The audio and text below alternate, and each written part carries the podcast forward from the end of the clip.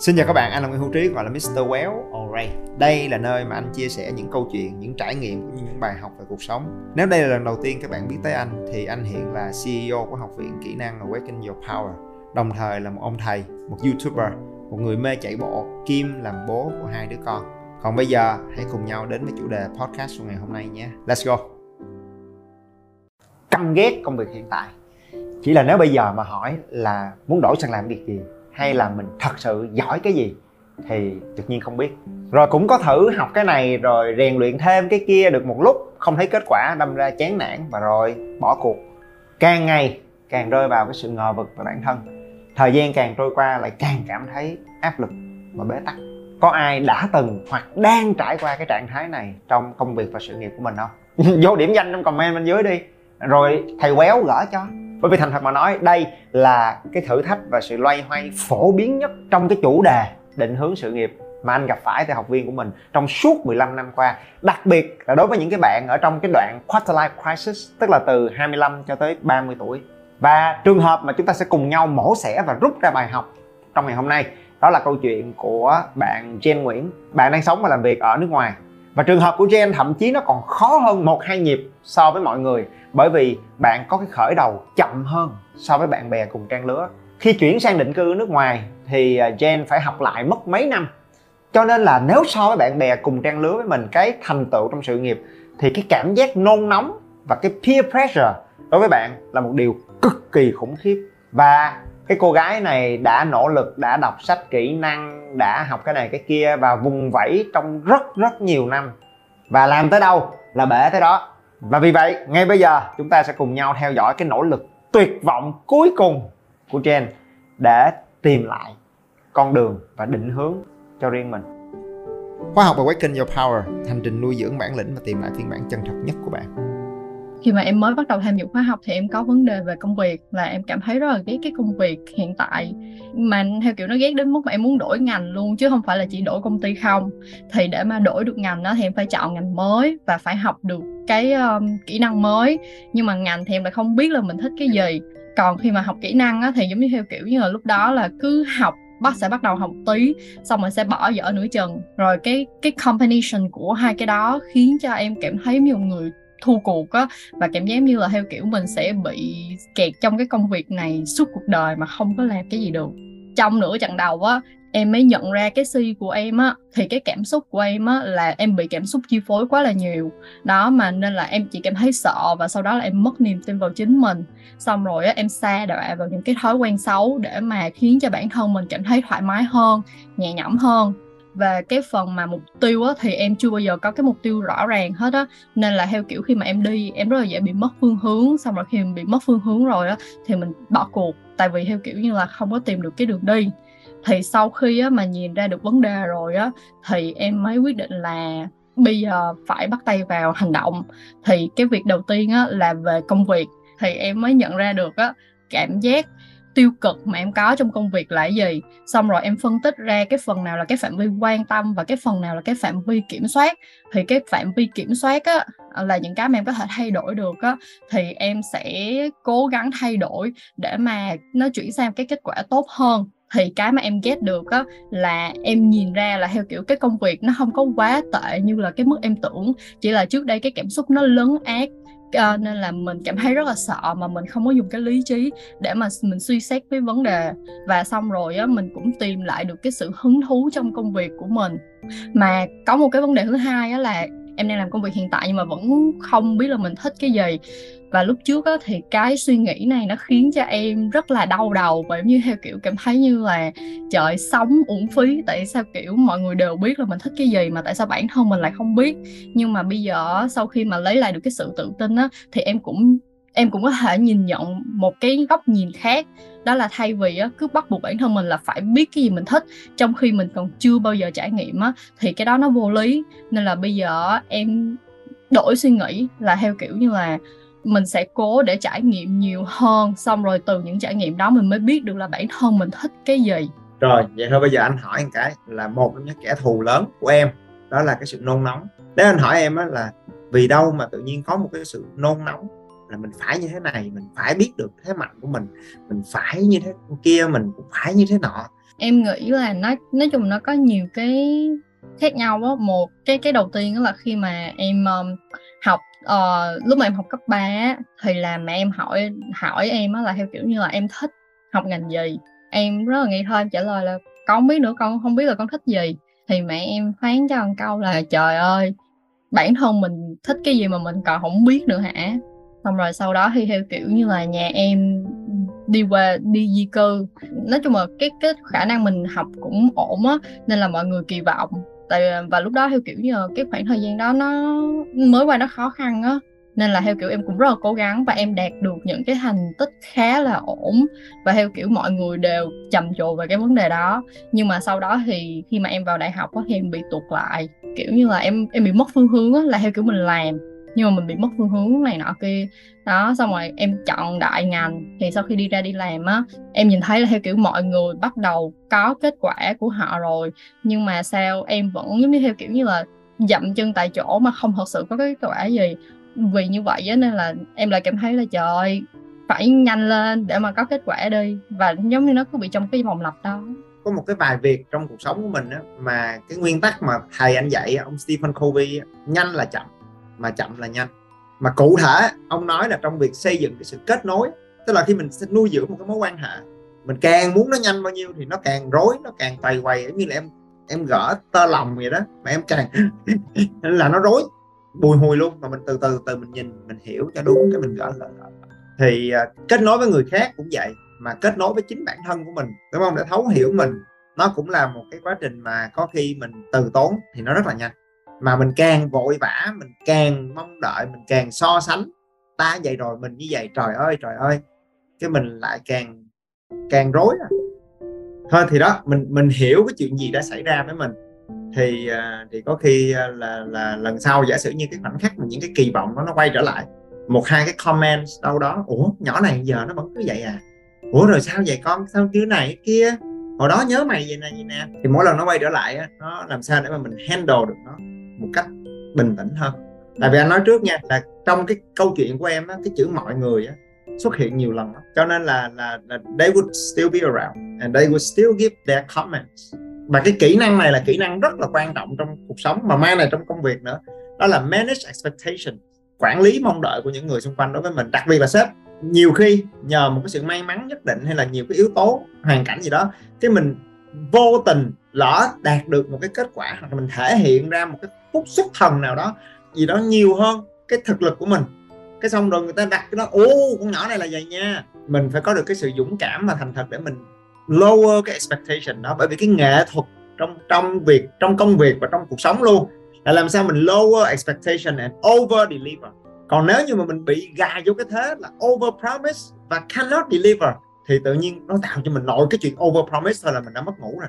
Thì ví dụ một cái rất đơn giản là nếu bây giờ người ta nói với em là trời hồi đó hả tao nhớ mày mới qua mỹ mày học hành giỏi lắm mà điểm toàn đứng đầu lớp mà. Sao mà bây giờ tự nhiên thua sút bạn bè vậy con? Em sẽ trả lời như thế nào?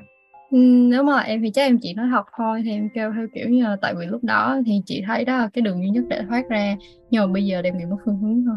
Em không biết kỹ năng này nha em nói là thật ra cái hồi mới qua high school đó mấy cái học ở trong, trong trường á thì là những cái môn đó là chăm chỉ là điểm nó cao rồi nhưng mà thật ra là trước đó là con không có được cái trải nghiệm nhiều để con biết định hình cái đó. Cái giáo dục của Việt Nam mà xưa không có mấy cái đó. Cho nên lúc đó con lấy cần cù bù thông minh không con chăm chỉ cố gắng. Rồi mấy cái, cái học ở cái cấp 3 đó là thật ra là chỉ cần chăm chỉ thôi tại vì tụi kia nó không có chăm nhưng mà tụi nó biết nó thích gì rồi cho nên nó không còn hứng quá là máu cái chuyện điểm số nữa. Thì con qua con không biết gì hết cắm mặt vô học rồi điểm nó cao. Nhưng mà thật ra là mình con bị từ nhỏ đã thiếu cái, cái cái sự trải nghiệm để định hình cá tính định hình sở thích này nọ. Cho nên tới lúc mà học lên tới đại học rồi mình mới biết là à mình thiếu cái đó rồi mình bắt đầu mình phải đi tìm lại. Cho nên thật ra là con đã bắt đầu sau người ta cố được tới ngày hôm nay là cũng giỏi lắm rồi á mình phải lật cái cuộc chơi đó lại. Nói là nhìn vậy chứ không phải vậy đâu. Thì khi mình nói như vậy được thì thứ nhất là nó cũng là sự thật là vậy chứ không phải không. Cho nên người ta kêu là khôn ngoan không lại thật thà. Thì mình dùng cái sự thật thà đó để mà mình để mình handle được những cái mong đợi thì em sẽ có cái không gian để từ từ em kết nối với bản thân của em em định hình được thế mạnh của em sở thích của em. Thì khi đó mình định hướng công việc này nọ nó dễ hơn. Nếu vậy anh nói thêm cái cuối cùng gửi gắm nha là trong cái khóa học có dạy chỗ đó mà nhiều khi nó có nhiều tại vì em học lệch múi giờ nhiều khi không có tiếp thu nổi tại vì đuối quá đúng không? Thì cái việc tìm định hướng của em á nó có ba cái yếu tố quan trọng ha đó là dựa trên thế mạnh. Rồi cái việc cái, cái, cái tính chất công việc đó nó cho em niềm vui em hứng khởi trong cái môi trường đó cái tính chất công việc đó. Và cái giá cái sản phẩm dịch vụ mà em làm nó làm cho em cảm thấy tự hào cảm thấy ý nghĩa thì khi em tìm được em define được cho mình cái job giống vậy thì em sẽ rất là mạnh Khoa học Awaken Your Power, hành trình nuôi dưỡng bản lĩnh và tìm lại phiên bản chân thật nhất của bạn. Trước khi anh rút lại những cái điều quan trọng trong cái bài giảng ngày hôm nay thì như thường lệ các bạn thả cái comment bên dưới xem bản thân các bạn rút ra được điều gì và có thể vận dụng được cái điều gì cho công việc, cho sự nghiệp, thậm chí cho các mối quan hệ của mình.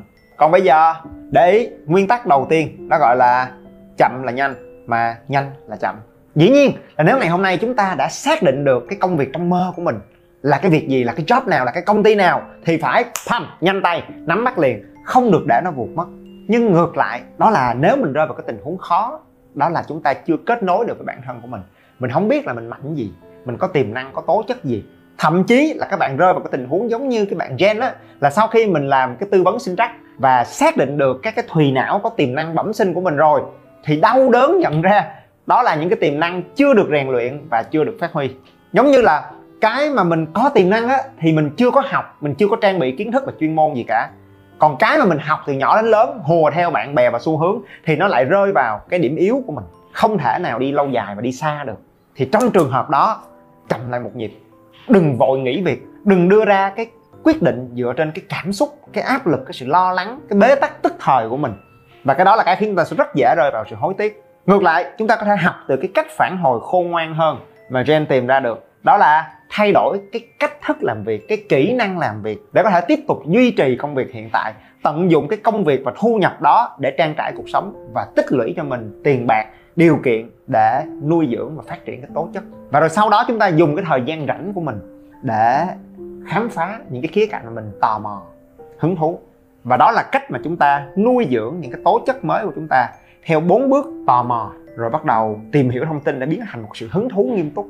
Rồi bắt tay vào nghịch ngợm, mày mò để nuôi dưỡng một cái tài năng và sự say mê để rồi cuối cùng nhìn ra cái cách mà mình có thể tận dụng tài năng đó để tạo ra sự khác biệt cho người khác, hay còn gọi là sứ mạng anh có chia sẻ rất kỹ về cái lộ trình này trong cái video clip rất nổi tiếng của mình ở trên TEDx, đó là The Hopeless Journey Finding Passion và để ý ha các bạn, cái lộ trình bốn bước này là cái không chỉ anh dạy cho học viên của mình trong hơn 10 năm qua, đó là cái mà anh áp dụng để phát triển được sự nghiệp của mình.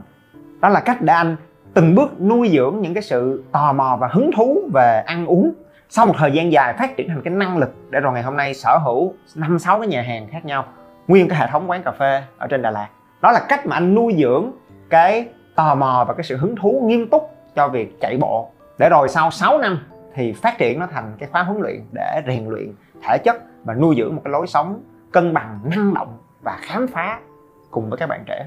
Cuối cùng, cái điều mà anh phân tích và chia sẻ với Jen là nghệ thuật để quản lý mong đợi của những người xung quanh và giải tỏa được áp lực, tạo cho mình không gian và thời gian cần thiết để kết nối với bản thân, nuôi dưỡng những cái tố chất của riêng các bạn nguyên tắc của nó đúng quan trọng hơn là nhiều.